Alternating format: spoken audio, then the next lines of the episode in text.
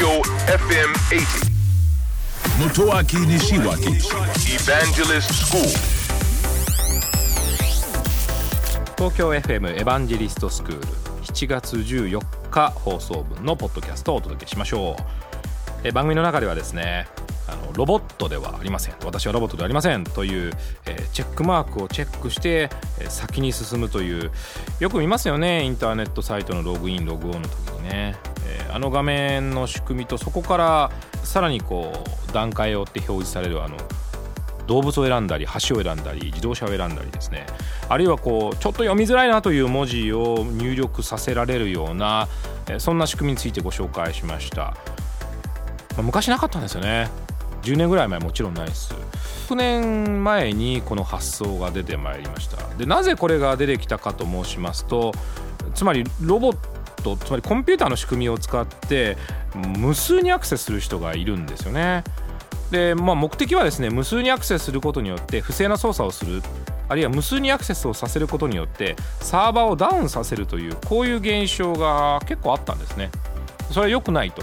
不正は良くないし、えー何でも自動化してやるよりも人間の手間を入れることによってかにも人間が操作してるってことをちゃんと証明させようよということでこのキャプチャーという仕組みが生まれたんですねえーただ大変便利になってきているというのはキャプチャーという仕組みで自動車を選んだり橋を選んだりするのではなくて非常にこう分かりづらい不鮮明な文字を人間に読ませるという作業を強いることによって今までデジタル化されていなかったさまざまな情報を入力させているというこう裏のなんていうんでしょう機能というか裏の世界があるんですね。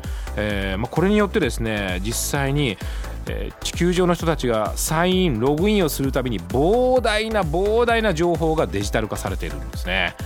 まあ、発想の転換ですよ大変な労力を強いるお願いをする代わりに何か貢献できなきゃいけないで貢献できるのは非常にこう難解な書物を人間の力を使って実は読めるようにしちゃってるってことですね。人工知能でやらせてもいいんですけど人工知能でもなかなか判別しづらい文字なんですね。あそこに出てくるのは。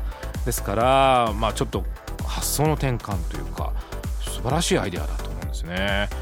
ただこの仕組みはですねどんどんどんどんこれからも変わっていくと思います。理由はやっぱりあの追いかけっこですね、えーまた新しいこの仕組みをクリアしてですねなんか自動化プログラムを作っちゃうなんて人が出てくるんですね。そうするとまたそれを超える新しい仕組みでロボットであるか人間であるかということを識別し判別をしなければいけないというこんな風になってきます、まそういう意味では私は IT 業界にいるとですねこれからどういう仕組みが、え登場するのかなとちょっと楽しみではあるんですね。さて略語ですかね。それをちゃんと皆さんにお伝えしなきゃいけないですね。キャプチャというなんとなくなんか単語じゃないのと思うかもしれませんがこれ完全に略語でありましてですね人間とマシンを判別するチューリングテストという意味を持っていてですねまあコンプリートリーオートメイティッドパブリックチューニングテスト to tell computers and human apart っていうんですね。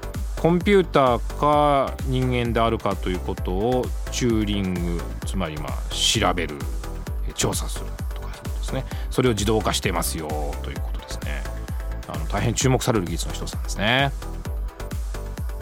エヴァンジェリストスクールは東京 FM で毎週土曜深夜12時30分から乃木坂46の若月由美さんと一緒にお送りしています。IT についてとても分かりやすく楽しくお伝えをしておりますのでえーぜひオンエアの方チェックしてください。ラジオ日経三国志。ねえ、孔明、未来が見えないんだけど。ほうそれは困りましたね。もしかして、孔明は未来が見えるのか？なんだ思わせぶりだな。どうやったら未来が見えるんだ？教えてくれ。嫌ですなあ、頼むよ。俺も知りたい。教えない。教えてくれよ。絶対教えない。教えて。教えない。ねえ、お願い。教え俺も。頼むよ。教えて。教えない。教えて。日経電子のバーン知は力なり。日経電子版